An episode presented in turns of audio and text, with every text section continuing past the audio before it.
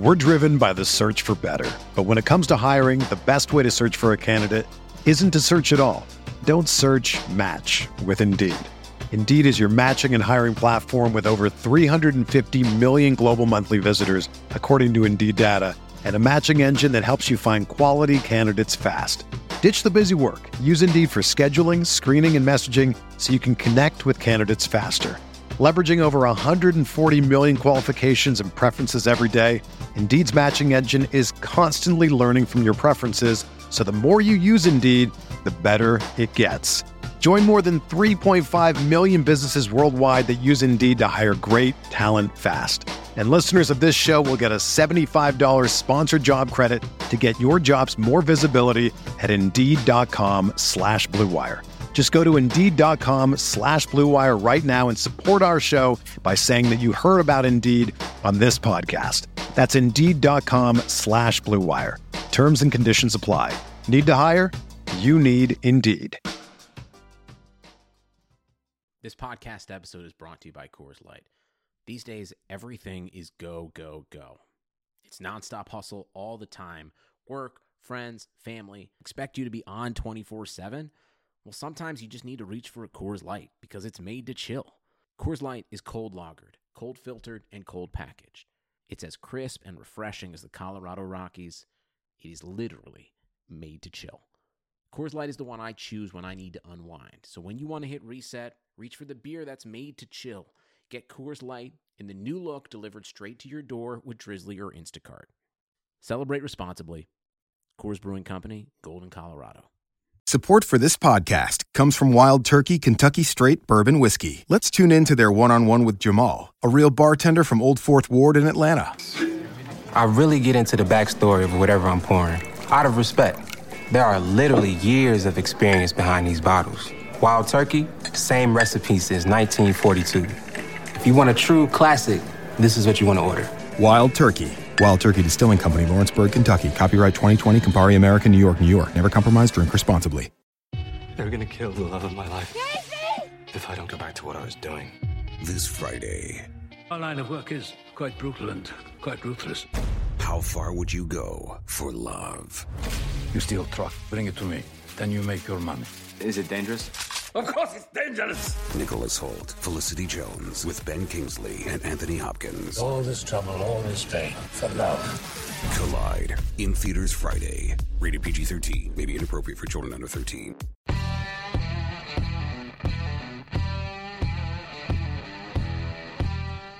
Maybe we see Giovinco. We'll know before lineup lock, which is pretty nice. Uh, if he starts, do you roster him? Yes. Oh, wow, that was quick.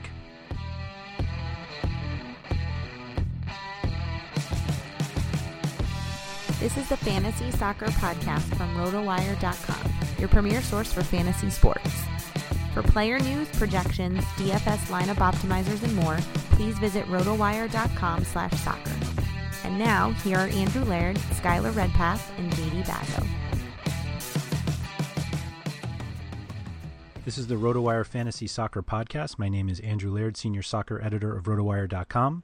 I'm joined tonight by JD Bazo, one of our MLS experts. Skylar Redpath has taken the night off so that he can drive back and forth between New York and California or somewhere overnight and then do it all again tomorrow. But um, you actually had a very good suggestion of him becoming a trucker, and I wonder if maybe that will be the case one day. He really should just become a trucker because he already drives back and forth between two states Mhm. quite frequently. So, I mean, he'd probably have more room to pack all of his stuff if he drove a truck as For sure. well. Uh, I don't know. Yeah. I always picture truckers also having like satellite dishes so that they can like watch TV and use the internet while they're driving or maybe when they're parked. So theoretically, he could still multi-enter as much as he wanted to while he was on the road. I can really picture it, yeah. and he has like the little angry streak uh, when his players don't do well that I feel like truckers get when they have road rage. for sure, for sure. Um, we're gonna start with some FMLS talk because we were just talking about it, and um, we're in the middle of a game week. We're in round 31. Skylar and I red carded this week. Red carded, wild carded this week. um, we wild carded this week. You did not, Uh, it, most people have already wild carded, meaning uh, I believe they either did in 27 or 28, and then um, we held off. You're holding off even longer for this um, very abbreviated round 32. What uh, made you decide to wait until then as opposed to now? Well, it really was kind of a, a situation where I thought, what what could propel me into like the top twenty? Mm-hmm. Because I think I was I was sitting at sixty five to sixty fifth place two weeks ago, Mm-hmm. and then I made the decision that I was going to just build towards my wild or the double game week round Right. with my transfers, and I, I'd be good. And I was like, well, I might as well save my wild card because if I can build towards there with my free transfers, maybe going into this next round where Colorado and Houston are on a double game week only, Mhm. and then we have I think four other teams on a single game week. Yes. Um, so I just thought, you know, using the wild card there would wouldn't hamper me as much as people that are having to plan for it right now with their wild card. Although you and Skylar seem like you did pretty well planning ahead. But uh, just I, we were talking about the international um, matches next week. That got complicated. Some guys that were on uh, some yellow card suspension possibilities and injuries too. So just a lot of a lot of things that could happen between this round and next round. Uh, Lodeiro already kind of screwed us over this round. Um, so yeah, a lot was going on, and I said, what what could possibly give me a huge advantage? Uh, I don't know how much stocking up on Dynamo and Rapids players is going to be a huge advantage, but I had to roll the dice. Um, really, so far, it cost me David Villa last round because I couldn't bring him in if I wanted to get a good double game week team, and I lost a lot of points when you guys captained him and I did Mhm. not. Uh, I didn't even have him at all, so that bumped me down to like uh, the hundreds. I, or maybe like the, the low 80s. Now I'm back up to 84. Okay. So uh, Lodeiro captain's done for the week because he's going to be suspended. I I'll be happy if I stay put at 84, and then I just have to to get all the goal scorers right next week, I guess, and have a, a strong uh, two weeks after that. So yeah, I don't think it so far. I'm not thrilled with how it worked, but my my team right now is basically it looked uh, similar to you and Skylar's, Mhm. so I'm not that upset that I didn't wild card. Yeah, I was uh, amazed at how similar it was, given that we wildcarded. Um, so excellent work by you over the last few weeks. Um, the Lodeiro thing I find kind of weird, not weird, but um, we were talking back and forth uh, before lineup lock, and uh, I kind of said begrudgingly I captained Lodeiro, and I I didn't I still don't really I still wish I hadn't done it, but really the only reason I did it was more of a hedge than anything else. Like cuz I knew so many other people were going to captain him that if he did go off um, I didn't want to be left behind. And if he didn't, we were all kind of screwed. And not only did he not have a big game yesterday, he's now suspended for Saturday for yellow card accumulation, um, which everybody knew. Like there were definitely people talking about how he was only one away, and that didn't still didn't hamper people. Mostly because if he really went off against Chicago, like it almost didn't even matter. But I don't know that uh, that one was so frustrating. I'm pretty mad at myself because you and Skylar did mention it earlier in the day. Uh, I saw it on my phone while I was at work, and then I got home and I it totally slipped my mind that he was on yellow card suspension. That's not something I would normally risk, just because. You shouldn't. I, I, well, Simple I, as yeah, that. I definitely feel like if if you just make the common sense safe move, uh, just finishing in like the top hundred at least is very easy in FMLS. Like Mhm. if you if you pay attention and you invest the time and you like never make a risky captain pick, you never make a risky like transfer in with one of these hurt players or someone like Drogba or something like that.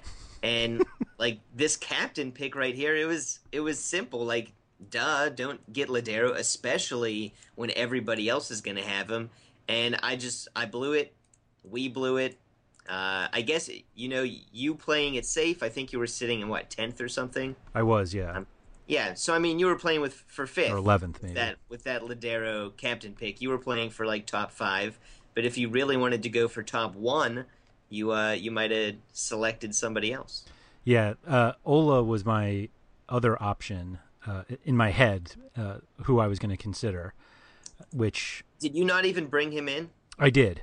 Oh, okay, I left him out. That was one of my big differentials. Yeah. And Bill Hamid bringing him in was a, a big differential since I left Ola out, Mm. and they played each other last night. So that actually has worked out really well so far. Yeah, that was big. Um, yeah, the I had planned out for the first time all season. I decided to start planning out more, at least more than just this upcoming week, and it was mostly because of this really um, stunted round 32. And so I was like, I just need to make sure I have like a full squad going in.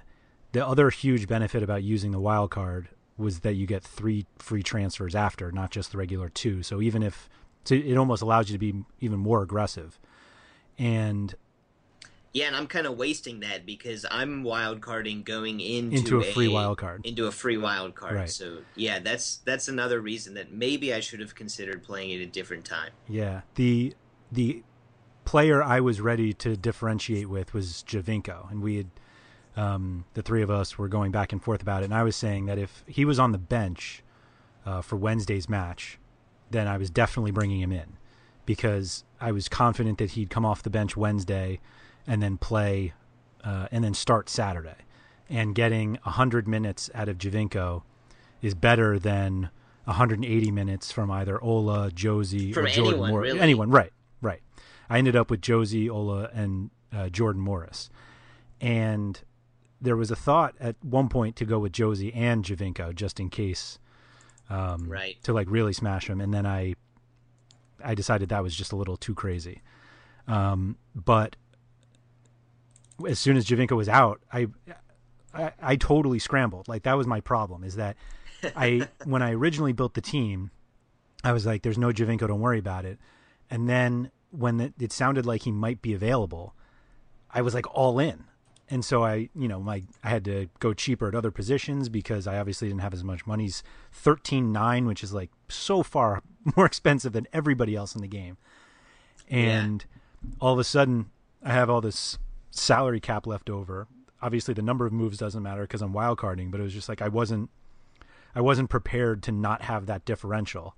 So not only was I now trying to rebuild my team, I'm still looking for a player that like most people don't have without totally screwing myself.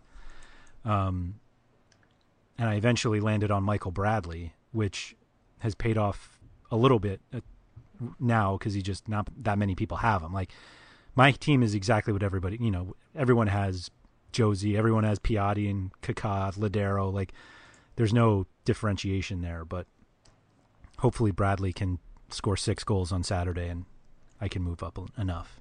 Yeah, I think I was telling you that I almost uh, also took Bradley Mhm. and took another hit, but um, I instead I went with a Amaro Diaz single game week. Mhm, mhm. Uh, I really wanted to switcheroo him with Sebastian Lletget, but they play each other, so Ooh. can't do that. Uh, so right now I have the Keegan Rosenberry Mauro Diaz switcheroo in Mm. case Rosenberry comes out in this first earlier game and maybe scores scores a goal and an assist or something. Right, right. But I, I fully expect to put Mauro Diaz in, and I'm okay with that because he could have a, a huge single game week. For sure. Yeah, I, I was getting to the point, and we were talking um, like whether Drogba really should be considered a double game week player because they played their second game on turf, and so. Uh, well, now he yeah he should be considered a zero. yeah, right. Came off the bench on Wednesday. The so that automatically got me started thinking of single game week players and like, are there any guys that I that I want that because I theoretically could fit anybody in without Giovinco. I had the salary, and I just decided it, there there wasn't anybody that I really liked enough, even though it was close. Like I I was very close to um. I really liked who I actually had last week. Um, he was probably the one that was the highest of of anybody else, and then. Um, I wasn't really considering Giovinco a single game week player, but even if he played one, it was like, do I want, do I want one game of Giovinco, or do I want two games of Jozy? And Yeah. they kind of made the, The- decision for me. The way you've come around lately, I'm surprised that you didn't take single game week Kei Kamara. Oh God, he was. I I knew I was wild carding, and before I even looked at my team, I actually just got him off. like I just went said, "All right, now I don't, I don't have that mess." That oh, that was such a mistake.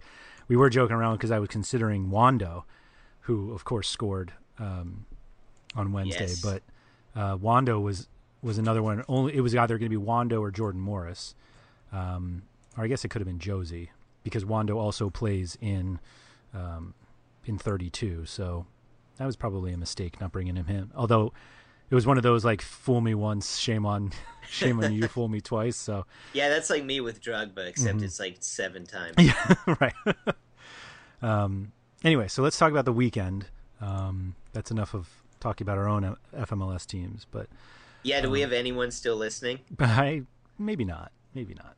Luis probably listens. He's a good listener. He's always nice to us. Um, so speaking of single game week guys, one of the ones I was considering was David Villa, who um, plays in this first match Friday, eight o'clock Eastern. They're at Houston though. Um, Skyler would probably remind us that Houston was pretty good defensively at home for a while, uh, but David Villa is David Villa, so uh, that he was the reason I was uh, going to be fine with that. Do you see any reason for for DFS at least to to not go with uh, with the New York City guys? No, not really. I mean, David Villa, you could argue that maybe his price is a little prohibitive, Mhm. but I don't know. I think I'm still going to be on most of the New York City guys. I don't hate the Houston guys either. They're actually, if you, I'm looking at the who scored form table, Mhm. and Houston is tied for first in the West. Them and Seattle have 11 points in their last six matches. Uh, Houston has three wins, two draws, one loss um, and 11 goals for, which is has to be one of the highest stretches of the season since that those opening couple of weeks. For sure. And they they do still have nine goals against though. That's one and a half per game. So yeah, that the defensive form has kind of taken taken a back seat as they've opened up the offense a little bit, and I think it has made them a little bit more watchable. I haven't tuned in much, but when I have, I haven't like immediately click, clicked it back off like I did before. So uh, this actually should probably be a decent game. Mhm. Yeah, Mauro Manotas at 5400 is just screaming to be taken. definitely. Coming off a hat trick, now facing New York City, who they're the most like inconsistent defensive team I think in the league. Like I feel like they post a shutout one week and then they can give up four goals the next, and I'm just not sure why that happens. I'm not sure they do either, and maybe that's why the they're so inconsistent. Well, I mean, like Jefferson Mena is the prime example. He has like a couple great games this Yeah. season, and the rest are total hot garbage. Yep, yep. Uh, I've had many conversations with a good friend of mine who's a New York City FC fan about Josh Saunders. That like he has probably kept them in as many games as he's totally blown, but you don't. and it's a lot on both sides. Right, right. Uh, you know, he'll make and me, even sometimes in the same game, like he'll try to he'll make some fantastic save and then he will literally like dribble the ball off of his knee into the goal 5 minutes later and you're just like, "Really? like this is the same guy that just made that save?" Like I think if they improved the goalkeeper position, they would be even better, which is impressive since I think they're third in the Eastern Conference right now. Uh, yeah, I think they're third behind the Red Bulls in Toronto. So I don't know. They're they're at least encouraging, although they'll have to fill the Lampard void when he leaves after this season. And yeah, and who knows what what Pirlo is going to do? It it is going to be weird because they could like theoretically focus too much on fixing the defense and the goalkeeper, and then next season be be the opposite kind of team. Right, right. Which doesn't really work with David Villa. Right? Yeah, I don't think they will, but I think they'll probably build a good team for next year. But um, the yeah, you don't want them to focus too much on defense. Right. They probably have focused on it more than most MLS teams of the like the last decade. Defense is largely ignored, and to NYCFC's credit, they have tried to fix it multiple ways, many ways. Yep. And I mean Monterita's legit. Yes, So, like, he's he- very good. Yeah, and uh, they figured out a way for Iraola to be helpful. Um, Yeah, because he was getting burnt at Oh, the, gosh. the right back position. yes, for sure. I mean, Although they everyone for them there has been getting burnt, but Yeah. uh, he especially was. for sure, for sure. The Angelino experiment clearly did not work last year, which is why they, at least they got somebody who could tackle somebody. um, is there anybody else from New York that you that you're thinking of? Um, obviously Lampard's out. Pirlo's upside's kind of capped. Um, Tommy yeah, I Mack mean, like, or- unless you want to stack somebody with Via, like a Jack Harrison or Tommy McNamara, I don't think they have a ton of standalone value. Yeah. They're 5,200 and 5,000 respectively. Um, I guess if Stiven Mendoza plays, Mhm. he's 4,400. He had a goal the last time he, he was out, I think. Yeah, a goal and five shots um, for 19 points in only 58 minutes. yeah, it wasn't even a So- full game. Yeah, I mean, if if he somehow gets out there onto the field uh, with the starters, I would consider him. I don't know. He might be like a good play if you're not using David Villa just to get some exposure to that game. Yeah, Um, Shelton's been pretty good too lately. Yes, yes, he has. Um, and I think next year he's going to take a huge step forward. So, yeah, I, it's just a a toss up there. Anyone you're taking is, is not a guy with would play in cash games. Yeah. It's definitely just going to be like a, hey, I'm in this tournament. Maybe maybe put someone with David Villa. So Okay. I'm I'm not too excited about any of the options in this game outside of David Villa, and it, it could be one of those Friday games where you just fade the the Friday game. Even Manotas? Maybe because I, I imagine on the Friday slate he's going to be really popular. Hmm, good point. I mean, there's only 58 entries, and Skylar probably has taken up like 10 of them. So I don't I don't know what popular means. It it literally means like 25 lineups will Right. have him, but right. Okay. yeah, no, I think I think he will be popular play tomorrow out of the the 58 person tournament. The next game is Saturday at seven. There's no kind of like early Saturday game, which is why. Which is awesome. Yeah, I think that's why they don't have like a Friday night, early Saturday two game slate that they have been offering.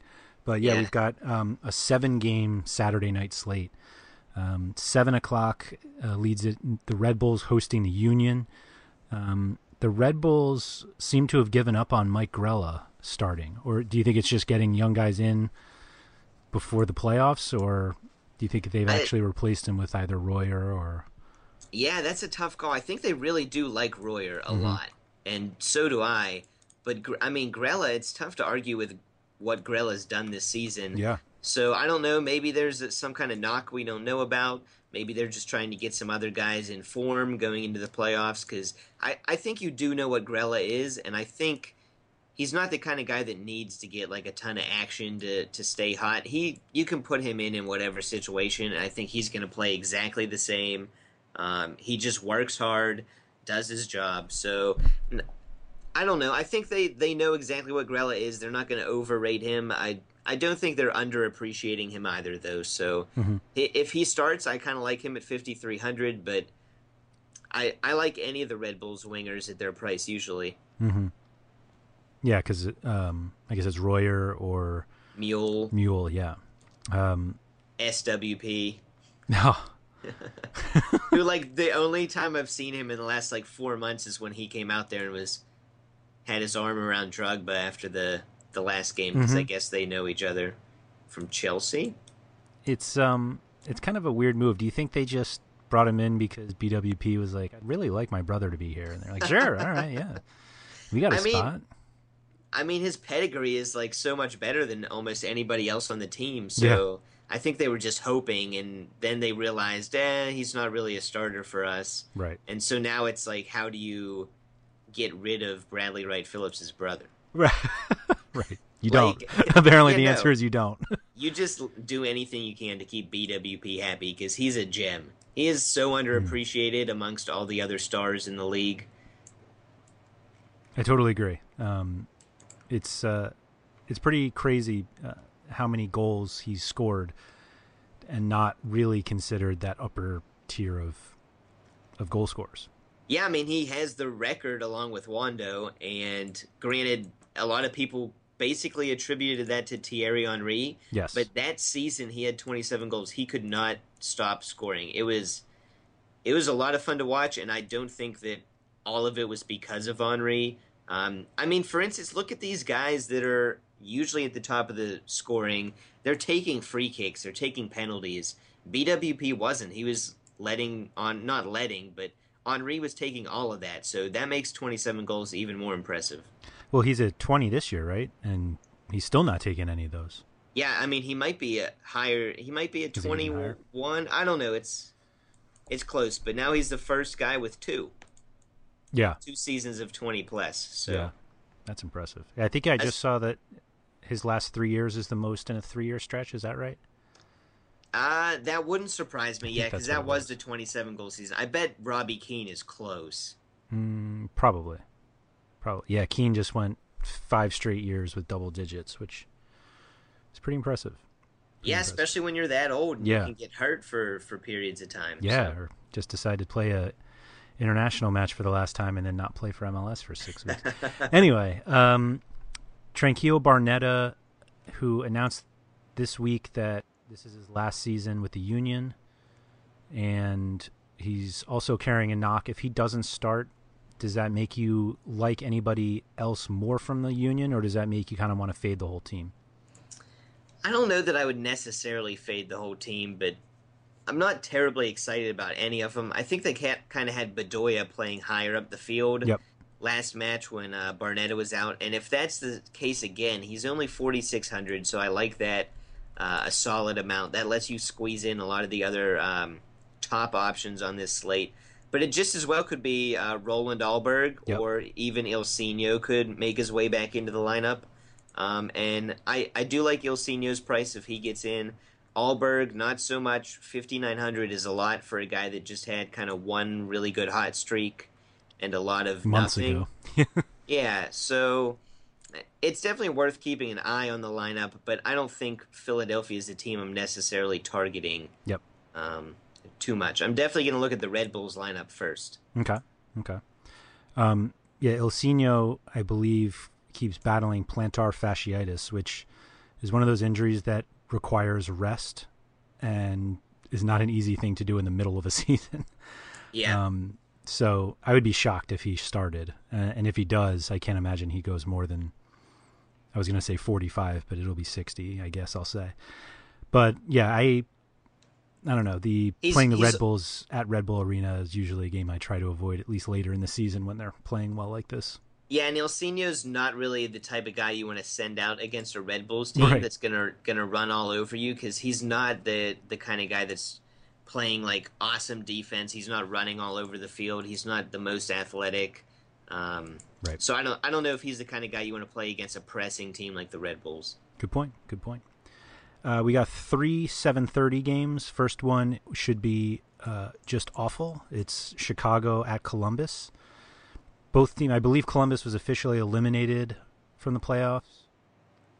Yeah, they they put together a decent like three game streak to to try and climb back mm-hmm. in, but it it was way too little, way too late. Yep, they needed to not lose against DC on Wednesday to keep their hopes alive, and they got slaughtered, three nothing.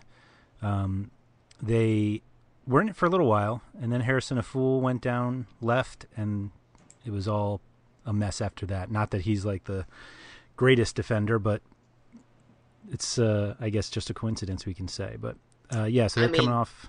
Nobody can stop Lamar Neagle, so I wouldn't yeah. really blame anyone in the crew. ugh, ugh. As a Harrison Afful fantasy owner, I'm just ugh. I think we all had him. Yep. All three of us. Yes. He made sense. Um, he did. So yeah, it was as simple as that. He did get the clean sheet though because he left. He was he lasted more than sixty, but they didn't score while he was there. So I guess we can. I love that the, that the, cheater clean sheet. Right, it's one of the my biggest like pet peeves in fantasy soccer is like being able to still get a clean sheet for playing only sixty minutes. um, so do you think this is a game that could be really bad because the teams don't care anymore and they're not that good anyway? Or will like the goals be flying because both teams are bad and they don't care anyway? Uh, I'm not really leaning one way or the other. You could definitely take it either way, but I think it's they're just going to go out and play. Mm-hmm. Um, Chicago's been putting forth a a decent effort. Uh, that might be a little bit generous, but I don't think they've looked like too much worse than their usual selves. If anything, they've been kind of improving a little bit. And uh, I think Columbus will, will finish the season okay, but but you could get a little bit of a letdown game from them, I suppose. I, I really think that Justin Meram looked awesome last night. So I I would recommend him at 6600 Hmm. against a Chicago team that traveled the whole way to Seattle. Yeah. Uh, they're coming back to go to Like I Columbus, said, they're actually going past Chicago to get to Columbus.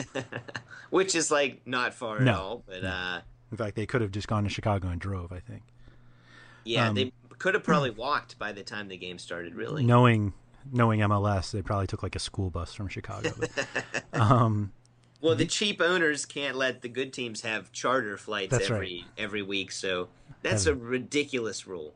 it really is. It really is. Is it three a season? I, I think so. I Like think it's you- three a season. it's so dumb. If you want to fly your players in a nice plane, you can't do it. Do they allow them to sit in first class? Like if the, or to like, or let me rephrase, like because I don't think they do, but like if Pirlo wanted to sit in first class, could he pay for that seat?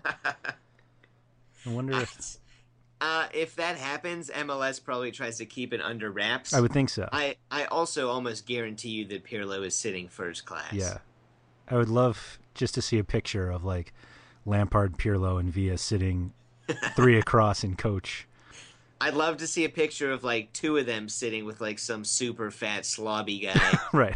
in between them with his head drifting asleep like On their way towards to- Pirlo. on their way to San Jose. Welcome to MLS, gentlemen. Anyway, uh, Columbus. You like Meram? Do you like Ola? You don't like Ola anyway, usually. Actually, I, Ola's okay. He's just really expensive for a guy that that's goal dependent pretty much. Yep. But I mean, he's getting a decent number of shots. He has been scoring, so I I won't blame anybody that takes him. But it feels like when he's scoring, he's a a really over owned player. Mm-hmm. That's what kind of makes me lean away from him in tournaments when he's in form. When he's not in form, I actually been firing him up a lot, and he never really scored to reward me for it. Yeah. But um, hit, the nice Speaking yeah, about my MLS team, the nice thing about him is he's definitely capable of multi-goal games. Like Yeah. he he's just as likely to get two as he is to get one, and that's something that you do like to roster. Mhm. So I'm I'm on the fence with him. It, just because he's 9300, I'm probably going to build my roster a different way. Um, that's not really going to involve him. Um, David Accam. maybe I mean he's four hundred dollars less and he's a better player, but he's a guy you really have to think about his motivations. He's probably going to be on international break soon. the The season's lost, and he has an aptitude to to pick up small injuries. So. I, I don't know. Accam's okay for 8,900, but he's not my favorite either. Yeah, I agree. Um, ugh, yeah, Arturo Al- excuse me, Arturo Alvarez kind of piques my interest a little bit if he starts, but even that, it's. Yeah, this game's tough because there's probably going to be like a, a really good play in it. It's just a matter of who who is the really good play, and that's going to be tough to find. I mean, Goossens is back. You have Mo Syed. Um, maybe Dilly Duka gets in there Oh. now. It. I mean, anything can happen really now that their seasons are over. So Ugh. who knows? I bet it's going to be Solignac because, like, who would ever take him? He's he's been playing really well though. He has been playing better than I expected, but He's one of the most underwhelming forwards in the league, but uh, he just he does all the little stuff right. He's never gonna like dominate a defender, right. but he he gets in decent positions, and he's actually uh, probably one of the better passers as a forward. So like a true forward. hmm hmm All right. But they'll probably play David Arshakyan. I Oh, yeah, they could. uh, and try and see what he's made of. Man, I don't know. It's it's really tough. Luckily, we'll see the the lineup before we have to make any decisions. Right. Before we ultimately decide that the Fire are just awful and we should stay away anyway. Um, How about next- Sean Johnson's thirty two hundred? So that the- wow. yeah, we mentioned that the crew are going to be a little disappointed now that they missed the playoffs. If you want to play into that, um, Sean Johnson's a, a pretty good value in goal. That's really cheap. 3200 Wow. Yeah, we don't talk about goalies very much on here, but I thought that was worth mentioning. Yeah. Especially when Steve Clark on the other side is 53. And maybe you see Zach Steffen finally. Oh, yeah. I mean, if they're out of it, let the let the promising young uh, U.S. national team talent. Get in there. Good call. Good call. Uh, next game, Kansas City at New England. Um, Dom Dwyer or Kei Kamara? Um. Oh man, I I really want to say Kei Kamara. Oh. Why? They both need to win. Yes. Um, both teams need to win, but it's in New England. Kei Kamara's been looking uh, a little better lately, so This is better? Oh my god. well, better than he was, right? I guess. He I has mean, one goal in his for your last six team last week, I know. I know. so one week changed your mind that much. Um, I I've made many mistakes in my fantasy team this season. that is definitely one of them. Falling for it again.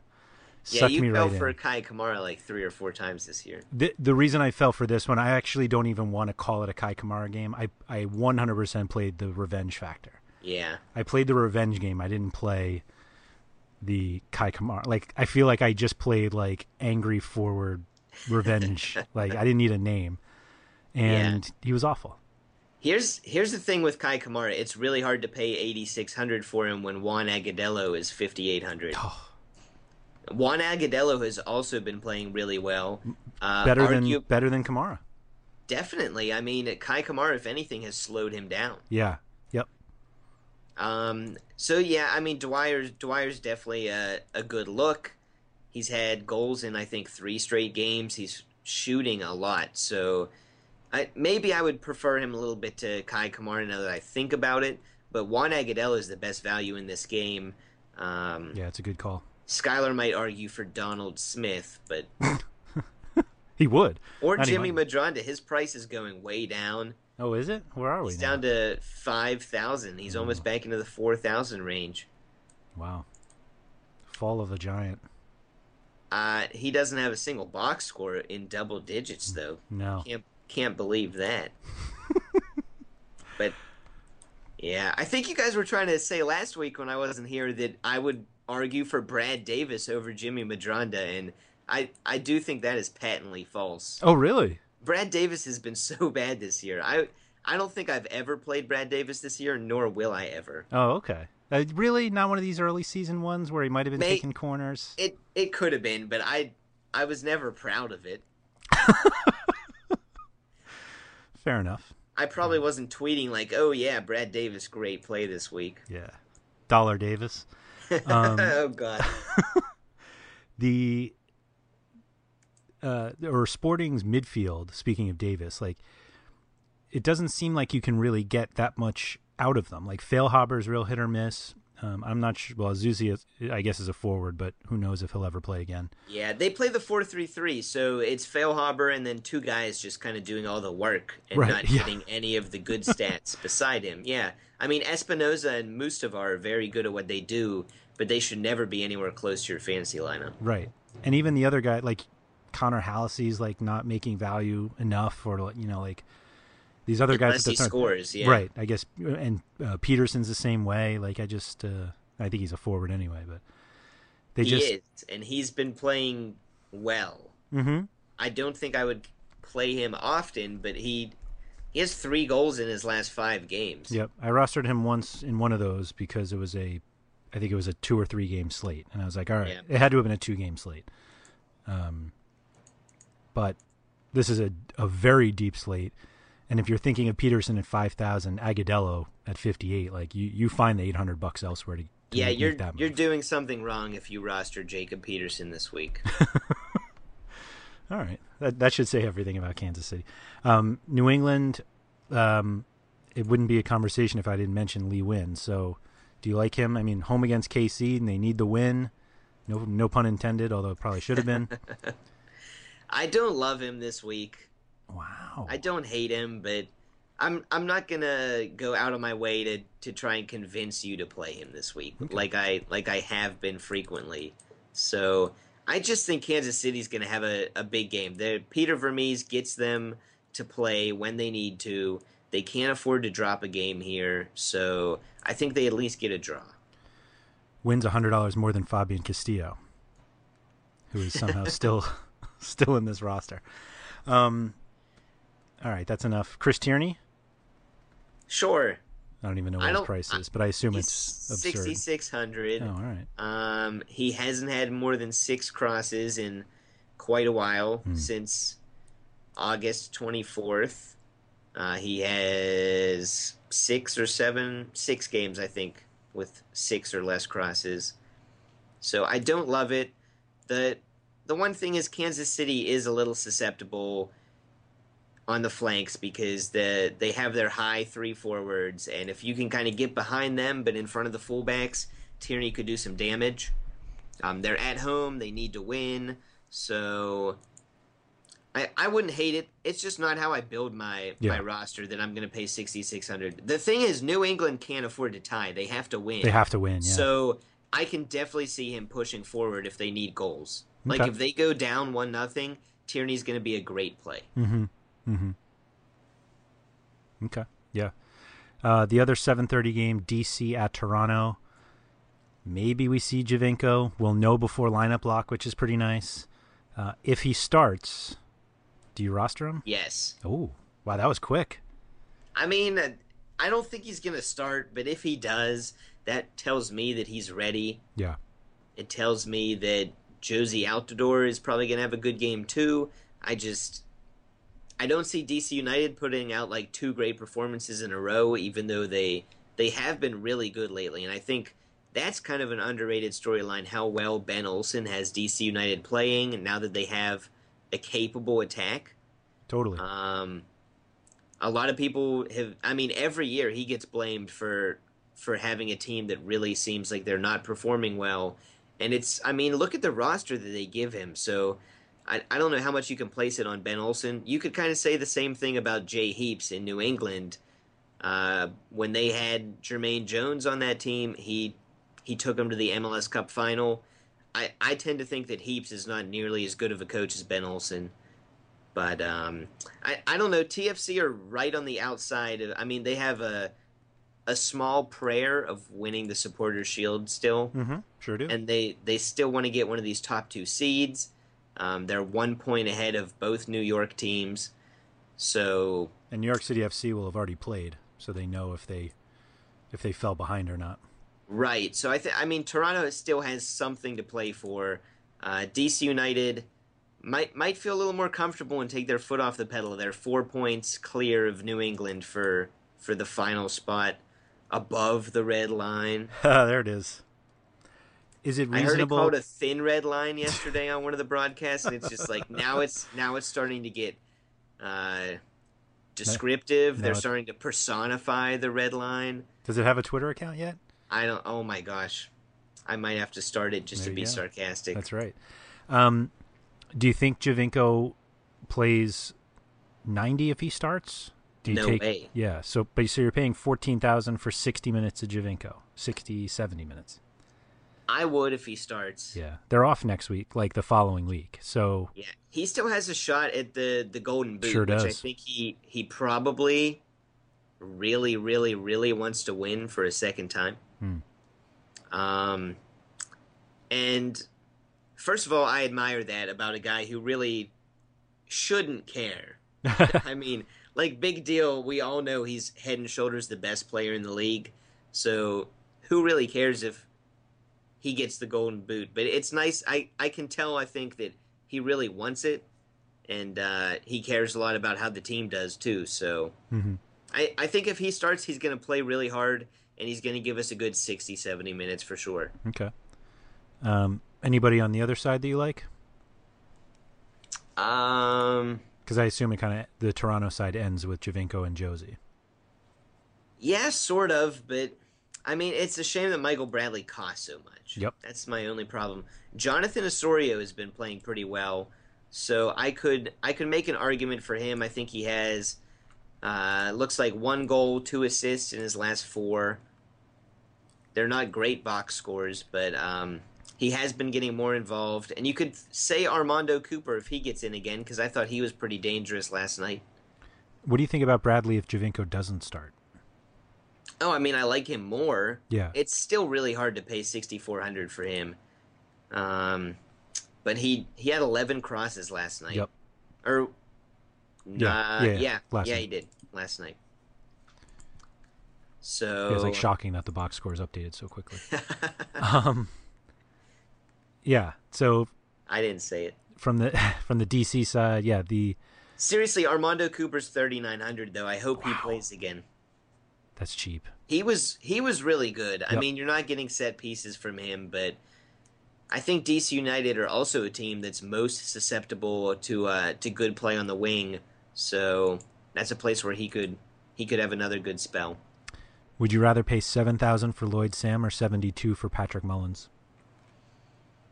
Um, wow, that's like pretty much a neither for me. Oh, But if I if I had to pick, I guess I would pay for Lloyd Sam. Would you rather Nyarko at fifty seven? Or just none of the DC United attackers? I mean, they're they kind of all seem the same to me. Luciano Acosta would be the guy I'd want for six hundred more. I mean, Okay. he's he's seventy eight hundred, and Yep. he's by far the better player than all of them. He's gonna be on more. Well, I guess he's not really on too many set pieces, but um, I don't know. I just see way more upside in Acosta. You get the the goal upside in Mullins, and then Sam is kind of like the in between. Yep. But I, Acosta's been really consistent for the most part. So, I mean, his assist last night was amazing. If if nobody's seen the uh, the Luciano Acosta little chip or flick or whatever you want to call it, and then Lloyd Sam kind of made a nice little fake to act like he was going to dish it to Mullins. The defender bit, and he uh, he came back the other way and fired a shot across the goal. So Mhm, mhm. that that was one of my favorite goals of the night. Yep. Yep. That was. Just, I think that was the the uh, clean sheet killer, other than for a fool who left. Um. all right. Let's move on. Uh, next game are the two nine o'clock games. We've got Portland at Colorado and L.A. at Dallas. Um.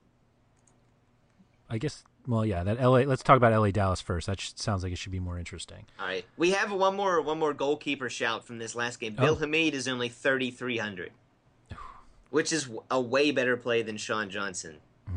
Even if Even if- Giovinco comes back, though, Yeah, sure, because that's more saves. more saves. Yeah. Does Giovinco miss? Does he Yeah, not he- score on every shot? Um, they were actually mad at some people were mad at him in Toronto earlier because he was taking too many, too many shots. ludicrous shots. Yeah.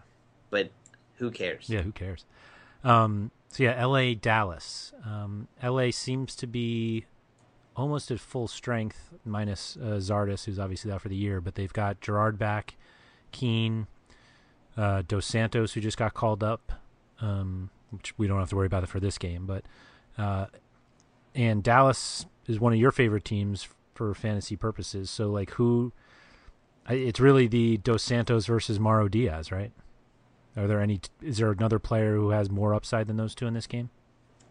Um, I mean, Robbie Keane is definitely in that discussion, but I think you nailed it pretty much. I Mhm. think Dos Santos is is definitely worse when Robbie Keane's in the lineup. Yeah, He uh, he has to stick to a position more. He has to stick to a role. Um, he's not going to take penalties. Mm-hmm. Mm-hmm. Um, but he's been extremely good. He has, it looks like four games here. He has five goals and four assists. Yep. In four games, he's taking a lot of shots. He's getting a lot of crosses. Um, Those I are mean- mostly Keaneless games, though. yeah, but the last one he had six shots, three of them on goal, six crosses, and an Mhm. assist.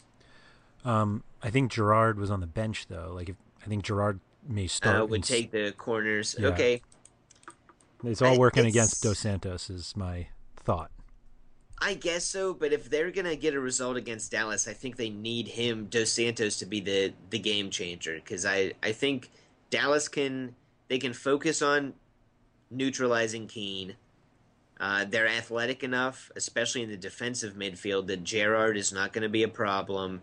But if anybody's going to cause them some issues, it's going to be Dos Santos. And I think this is a game that Bruce Arena is going to have the Galaxy really fired up to play. Um, once again, if the Galaxy win, they're only two points behind FC Dallas in the Supporters Shield race. So th- they're arguably like the their biggest contender right now, or competitor rather. Um, so I I don't know. I kind of like Los Angeles in this game. Dallas played last night. most of their starters didn't, but um, still, nonetheless. So it's going to come down to Dos Santos at 10-7 or Mauro Diaz at 9900. And you're going to make me pick between two of my favorite players. Would you would you stack them? Obviously, you can if you have Giovinco, but if, you, Uh, the- if you decided on a non-Giovinco lineup, are those the two guys you pay up for? I really don't think so because they it's not a good matchup for either team. Mhm. Like they're playing another really good team, Yep. another team that is very capable of pitching a clean sheet even against another awesome attack. Yeah, So it's probably not going to be four three. no, I would I highly doubt it's 4-3. I probably expect a 2 to 1, Mhm. a 1 to 1. Yeah. Uh, Dallas is happy with a tie here. They're probably elated with I was just tie. about to say, yeah, as long as they Um, get something out of it, yeah. Yeah, and actually, this it was really interesting how they played last night. They could have probably destroyed the team they played. Uh, I I can't pronounce their name. It's Suchitepéquez, something. I'm sure. I'm sure I really Americanized that, but um, they're tied on points now because they tied that match going into the the last game. I think Dallas has to go to Guatemala Mm-hmm. um, away. So they need a result away because at home they they were happy with taking a tie. Mm-hmm. They didn't play Mauro Diaz. They didn't play some of their other. They didn't play Maxi Urruti. Um, so I feel like if they really wanted to, they could have easily won that game. They could have put out a, a big lineup, but they're prioritizing Supporter Shield now and worrying about that game later. Um, so I, I just think it shows how seriously they're going to take this weekend, and that that's a big argument for Mauro Diaz. I think Maxi Urruti, you could even make a case for playing in fantasy this week. He's seventy three hundred, but it, a team that really wants to win, that really wants to score, um, I wouldn't hate it if you threw him into a lineup either. So you went. do I remember correctly that you said you went Mauro in FMLS? I have him, but I I had him already. oh, it was a so- switcheroo, right? Yeah, oh, it was him, it was just a matter of I could have transferred him out for like a Michael Bradley, but I decided I was going to keep him in, and yeah, he's ninety nine percent getting into my lineup. Okay. And are there any of the peripheral guys that you like? I'm thinking like um, Barrios, Barrios, Rosales, or uh, Lletget, or Boateng. Probably not, but I mean, I like yeah, bringing like them up. the the attacks are so good that if like any of these fringe guys gets in there, I'm okay with somebody using them. Uh-huh. Uh, Lletget's 5,500, and he's been playing really well lately. He's not a guy that, that gets a ton of DraftKings points because that's just not his game. Yeah. He's not like a huge crosser. He he's just kind of plays well in combination with other people in the midfield and is occasionally dangerous uh, looking at goal. But Steven Gerrard's not a guy I'm going to recommend. Uh, Barrios 6600. I if he was a thousand dollars less, it would be an easy choice, but he's a little too pricey for me. Mhm. So yeah, Okay. and then defenders, it's a just a a toss up. I probably am not going to use any of the defenders. Yeah. Well, the Dallas ones don't cross it. Well, none of them really cross that much. Um, Right. And if you don't think there's a clean sheet, and that's still only three points, so I don't know. I've Yeah, there's not much Ashley. Cole, I felt like we had high expectations for him as like an attacking fullback this year, and he has not been that. Not at all. No. Yeah, I remember early in the season. I don't know if it was even his first game. He had some like tremendous long ball that uh, turned into an assist, and everyone was like, "Oh, here we go!" And that might have been his last good pass of the season. Um, he hasn't been bad by no. any means, but yeah, he hasn't been the, the fantasy player we've wanted him to be. right. He's appropriately not a DP. Yes. Um, so let's talk about the other game Portland at Colorado. Uh, Colorado will play um, again next week as well, and there will be some international absences, specifically Gashi and Tim Howard. Um, but that shouldn't affect us this week. Do you like them at home against Portland, or do you like the Valeri side? Uh, I kind of like the Valeri side. Portland need this game a lot more. They're under the thin red line. Um, Gross. Um. Yeah, I just I think Portland's a better team. They they have the momentum. Colorado has won three games in three months. I saw that little stat on Twitter last night, but I think we've been talking about how how bad they've been on the podcast lately. And while while they're a good defensive team, it's just not not an inspiring group of fantasy players right now. So Yeah. I'd have no problems if someone wanted to take Jake Gleason at 3,500 in goal on the road. Um, I would have no problems with anyone taking Alvas Powell as a, a top tier defender. Mhm. Um, even if you want to want to take a Jack Jewsbury at 4,500, that's fine. Um, yeah, and especially Valeri's a, a guy that I don't think has had a lot of success in his games against Colorado this season, but he has three goals in four games. He's playing really well, and I I really think that him and Fernando Adi are going to just carry this team to the playoffs somehow. Yeah, it seems like he had a bit of a cold streak and then was like, I'm going to start scoring goals. And all of a sudden he's got three and four games. Yeah, the whole team was in a little bit of a lull for a while. I I'm not sure there's a good way to explain it, but I think a lot of it was Fernando Adi was just was not his dominant self up top and not taking all the attention away from uh, from some of the other attackers. So Yeah. and Darlington Nagbe wasn't in the lineup for for chunks of time as well Mhm. due to international play and whatnot. So Yeah. Maddox I is mean- out. He he's been kind of a nice contributor of late, but um, he's got a hamstring injury, so he's out now, which means Jack Mack or yeah, I think Melano's also has a has a knock of yep, some he's sort. got a groin injury. That would be interesting if they played Jack McInerney. Um, The uh, Oregonian who broke this news about the Maddox injury said it would probably be either Jack Barmby, who has barely played this year and I think was playing at right back earlier this year, or Ned Grabavoy, who just Oh, screams God. "Take me for fantasy." Good. I can't stand watching games with Ned Grabavoy in there. He is, I mean, he does exactly the job the coach asks him to do. Mhm. So kudos to him for that. But uh, in terms of just excitement factor, he's way, way down there. I feel like if people are like, I don't really like MLS, it like sucks, and they're like, oh, what game did you see? And they're like, I don't know, some Grabavoy guy played. Like, come on, like that's how I with feel. With his little it. hairband and Yeah. greasy hair. Yeah, exactly. Um, Yeah, plus he's he- basically, I mean, Tommy Mack basically replaced him in New York, and there he also has the greasy headband, but for some reason, he just screams excitement. Yeah, I'm trying to think who Grabavoy like almost ended their career earlier this season. Um, He tackled them. he just cleated him right Oh. in the ankle. Yeah, it might have been the same exact game. I think it was the same game where um, Nigel de Jong got Nagbe, or maybe no, no, no. I, I forget now. It was like maybe the week after, or the- I don't. I forget. Oh well. It was just another reason not to really appreciate Grabavoy's game. but uh, Barmby's 3100, but he's just really not exciting, and No. I haven't I haven't seen anything from him this season to suggest that he's a good player.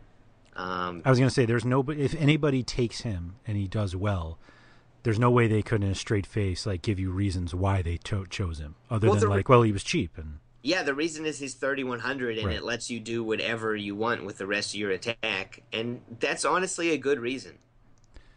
Because if he he gets a goal, I mean, he's playing with Diego Valeri and Fernando Sure. Adi, so if if he gets a goal, you're probably doing really well that that fantasy contest. Ugh.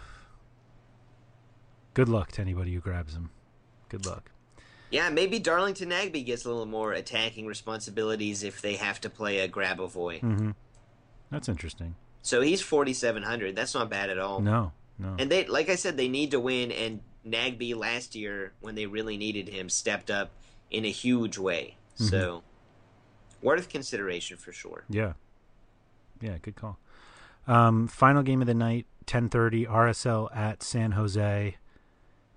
Ugh.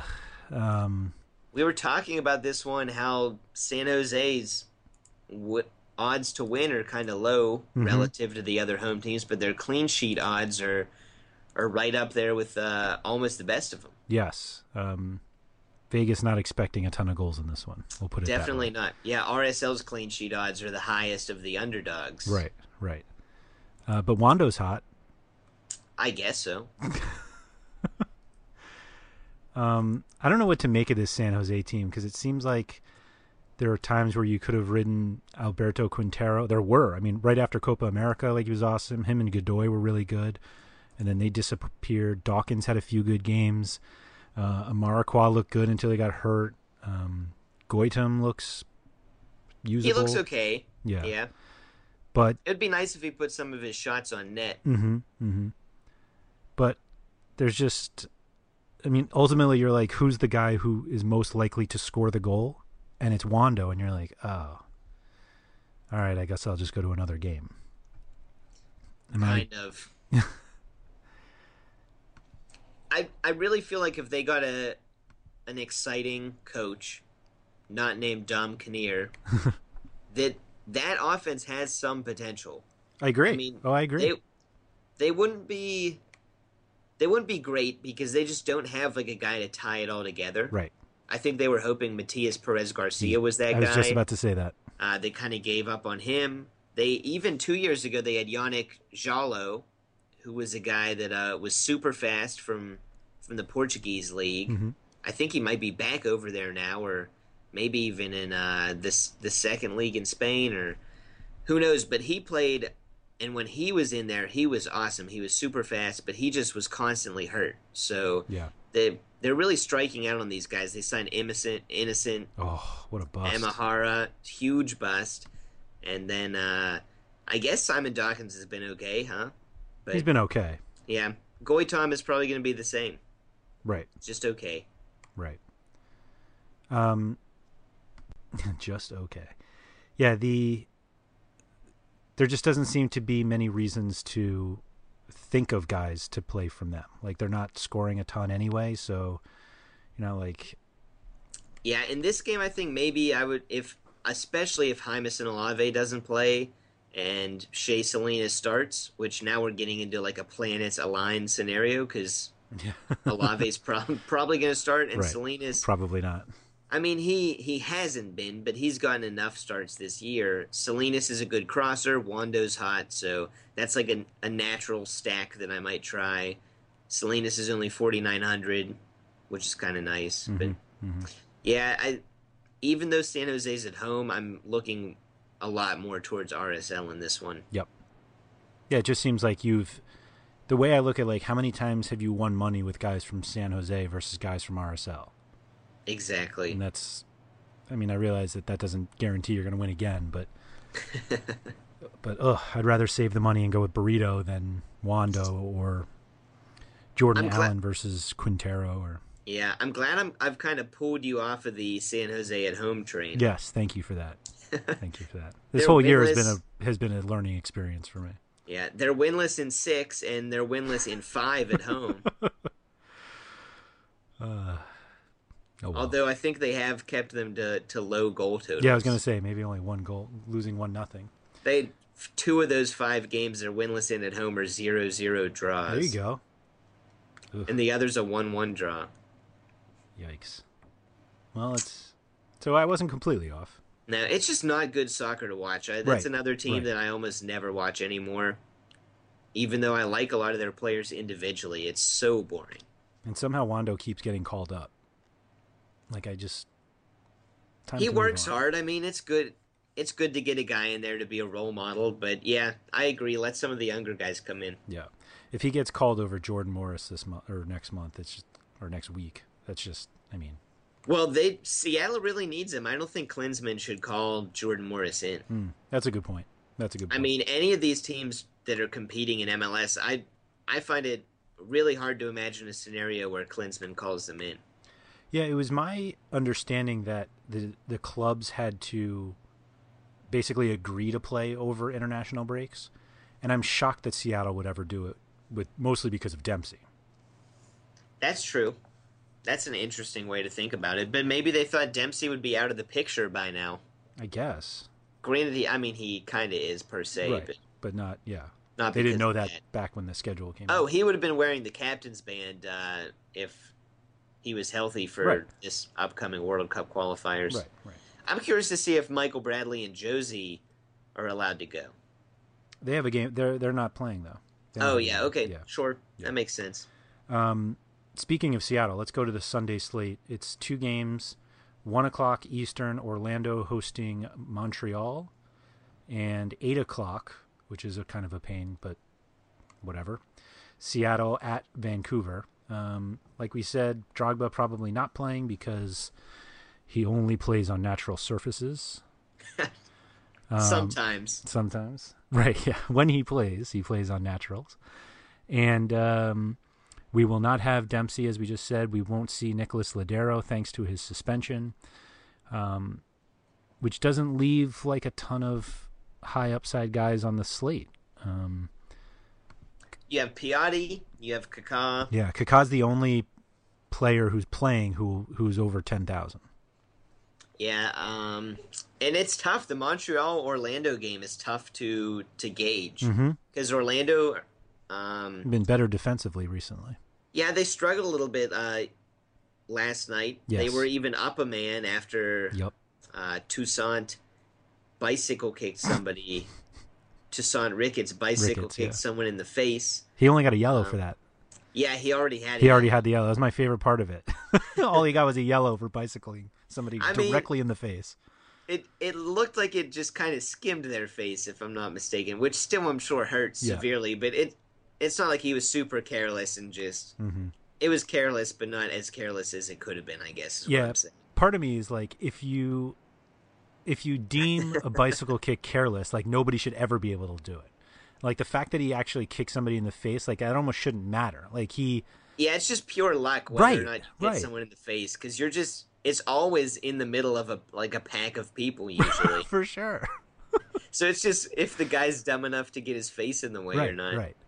Like And I that, feel like that def- one was a surprising bicycle kick, so I don't blame um uh, who was it that got kicked in the face. I don't blame them for for not getting their face out of the way, but So I'm saying, like, usually in those situations, like, you're not necessarily looking at the players. Like, the ball's coming in. You need to know where the ball is. So, like, yeah, not knowing that somebody's about to bicycle kick you in the face yeah, some things it. understandable. Like just get out of the way. It's a regular season MLS match, and Right, you're in first place in the East. Yeah. But Um, anyway, yeah, Yeah. Montreal. If they lose to Orlando, then uh, they have a little bit of a, a tepid hold on a playoff spot.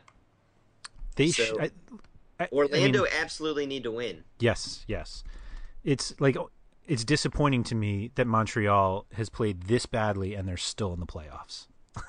Yeah, I agree. They've they've not been good. I haven't really enjoyed watching them, but uh, I guess they they got a result last night when it mattered. Yes. So credit to that. And Orlando don't deserve to be in either. They have uh, three losses and a draw in Yep. their last four. Yep. I, I mean, really, most of the Eastern Conference doesn't deserve to be in the playoff. Fair, fair. Um, is the only team in the playoffs with a negative goal differential. yeah, and a couple other teams only have a barely a positive. Yeah, So I mean, New England could make it, and they have a negative fourteen goal That's a- differential. that's the worst in Major League Soccer. The worst. It's crazy when you look at the Western Conference. I know. Their goal differential, every single team is positive. The worst is the Whitecaps at plus four, and then you look at the East, and half the teams are negative, and only two teams are better than plus five. Five. Yeah.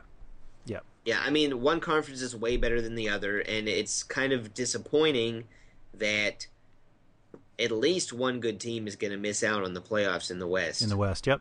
Yep.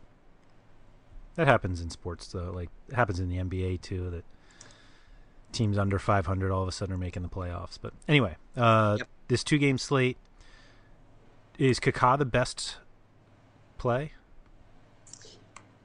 Um, we've kind of been complaining about Kaká Sure in our yeah in our chat lately. I didn't think he looked bad last night. He's actually been like one on one. He's been clowning some people. Mm-hmm. mm-hmm. Um, but that's not translating to a ton of DraftKings points for us, so it's it's tough. I yeah, you'll have to find another site that gives you points for clown clown makings or anytime Clownings. like one of the most popular MLS accounts tweets a, a GIF of yeah, some move you make on someone, you get a point. That's right. That'd be interesting. right. That's Nut- better than some sites scoring. yeah, I would rather just see nutmegs than some other stats, but um, Um, man, I'm I'm just deciding right now between Piatti and Kaká. Yeah. Yep. Um, I think those are the I think those are the guys uh, because I don't think you'd put Larin or Molino or Bolaños, I guess. Like you wouldn't put those guys on the same level. Um, yeah, and Jordan Morris, I guess you would think about, but since Lodeiro isn't playing, that he kind of takes a hit. That's what I was going to bring up next. Um, not only does he take a hit, but do you look at anybody really moving up? Like Ivanschitz, obviously, will probably take the the free kicks, um, but it seems like they have gotten so used to playing with Lodeiro that I'm not sure that really makes that big of a difference. Yeah, that's a good call. Like Seattle was were pretty bad before Lodeiro really bad. Came. Yeah. So how are they going to react now that he's going to be out for a match? And, and without uh, Dempsey, like it's right. not like they have somebody else that they can like fall back on. Yeah, and they they need the win really badly. They're tied with Portland on points, but they have one game in hand. So this would be the the game that this they drop. Yep. Um, I mean Portland played too, but yes, theoretically they lose. This is kind of a game that they drop off. I I don't know. I kind of do like Ivanschitz though. Mm-hmm. I I don't really trust Seattle, but Vancouver, Vancouver's been pretty bad. yeah, they don't have much to play for, no. so yeah. I'd say yeah. they're the most surprising team this entire season. In Vancouver, terms of, in terms of being bad. Yeah. Yeah, I agree. I expected a lot more out of them. I expect a lot more out of just Carl Robinson being able to to get the best out of a, a deep, deep team. I mean, I don't think they have any really standout talents, but they they shouldn't be way down here in the standings. Yeah, only the Fire have lost more games in the yeah, entire but, league. I mean, I it seems like Vancouver is disappointing almost every week. Yeah, I'm thinking like uh, when we like preseason, if you told you know, if you were like, how do you think Vancouver's going to do? Oh, and by the way, they added Giles Barnes in the middle. You'd be like, wow. That, you'd think they'd and, have a great season. And Espindola. Right. Yeah. And right. I'm going to take a big victory lap for the uh, Espindola isn't a good player train I was on the whole start of the season. Because look how much better DC United is without him. Yeah. His 24 Luciano hours at Vancouver Acosta, and like, then leaving didn't help. Yeah. Him. Lucho Acosta just has room to breathe. He wasn't even starting when Espindola was there. Yeah. I haven't seen how he's been doing in Mexico, so maybe he's probably hasn't even really been playing. Maybe, yeah, I have no idea. Um so yeah, the you have to pick a goalkeeper from this slate. Um Well, if we're talking about for DraftKings purposes, you have to think about how they're priced. Yep. None of them are really that expensive. Like Bendik is the most expensive at forty eight. Oh, do you actually have the slate pulled up? Because I didn't find it when I looked earlier. Yeah, you got you know you got to do the whole re- you really opposite sort by date and. You really do have to like run through an obstacle course to find the Sunday slate sometimes on DraftKings. Yeah, I had to click on a twenty three person double up to. oh to God. Find it. I don't think there's anything guaranteed yet, but yeah, it's Bendik at 48, Ousted at 46, Frei at 39, and Bush at 37. And again, there are not that many expensive players on the slate, especially when there's no Ladero and no um, no Lodeiro, no Dempsey. Yeah, so you can pretty much take your choice. No Drogba. You're, you're yeah, saying. pretty much. Uh, probably Ousted. Do I remember correctly that he was your top ranked goalkeeper coming into the season? Uh, I think I actually had Stefan Frei. Oh, did you? All right. I'm. We'll have to look. Ousted was up there. It he was, was definitely Ousted, up there.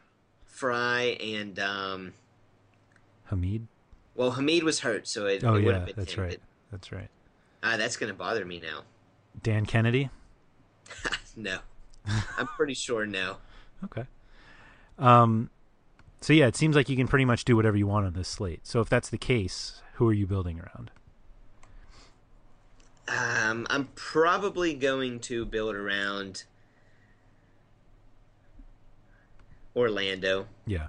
Because I just I have a really tough time thinking Kaká and Kyle Larin and talented players like Kevin Molino um, and Matias Perez Garcia, who didn't start last night, is going to be fresh. I just have a tough time thinking they're going to let this kind of chance at the playoffs slip away. Mm-hmm. So I mm-hmm. see them putting up a good fight. They're at home behind a great crowd. Um, and I, I think they at least get a respectable attack against Montreal. I don't know that they'll win, but um, I, I think you're going to see them press to get three points. Yeah, I completely I- agree. Yeah, I did consider. I mean, Montreal would not be a terrible team to build around. Nor would Vancouver. You're going to get some cheap plays there. I think you're going to maybe see another start from Alfonso Davies. You're maybe going to see. Um, I mean, Bolaños going to be a good, good look for some points, and who knows? Maybe Giles Barnes or somebody's going to have a good game in Vancouver. I think. Eric They- Hurtado. I, I'm not really on that train, but he has. he's looked okay. Yes. He hasn't been terrible. What I was wondering is if whether or not this is Vancouver's last home game. You have to look. Um, They're away in week thirty in round thirty-three, if that's what we're calling them. Oh, they're home against the Timbers to end the year. So, yeah, they have a nice home crowd. I can speak to it, and uh, I do think they want to at least give their fans something to end the season well on.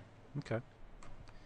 And Carl Robinson, if he ends on a really sour note, uh, he's going to be on a short leash next season. I think Understandable.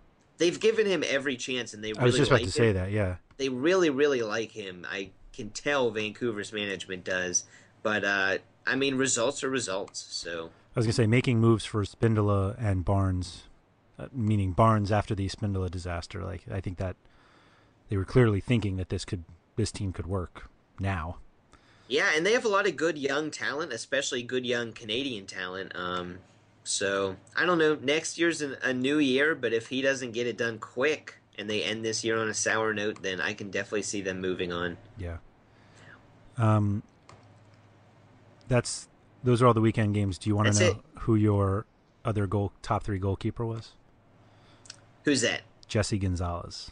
Oh yes. Well, he probably would be if he was a starter. Yeah. But yeah, I forgot about that. We, I mean, he played well last night, from what I heard right. in Concacaf Champions Mhm. League. You both went on a limb and went with Giovinco as your top forward. So That's gonna be fun to look back on. Um, maybe the last the last week of the season. yeah, maybe we'll do a review Pull 'em pod. We'll just make fun of each other. That's all we do anyway. So. Uh, thank you very much, sir, and uh, have good luck this weekend. yeah. Good luck, guys.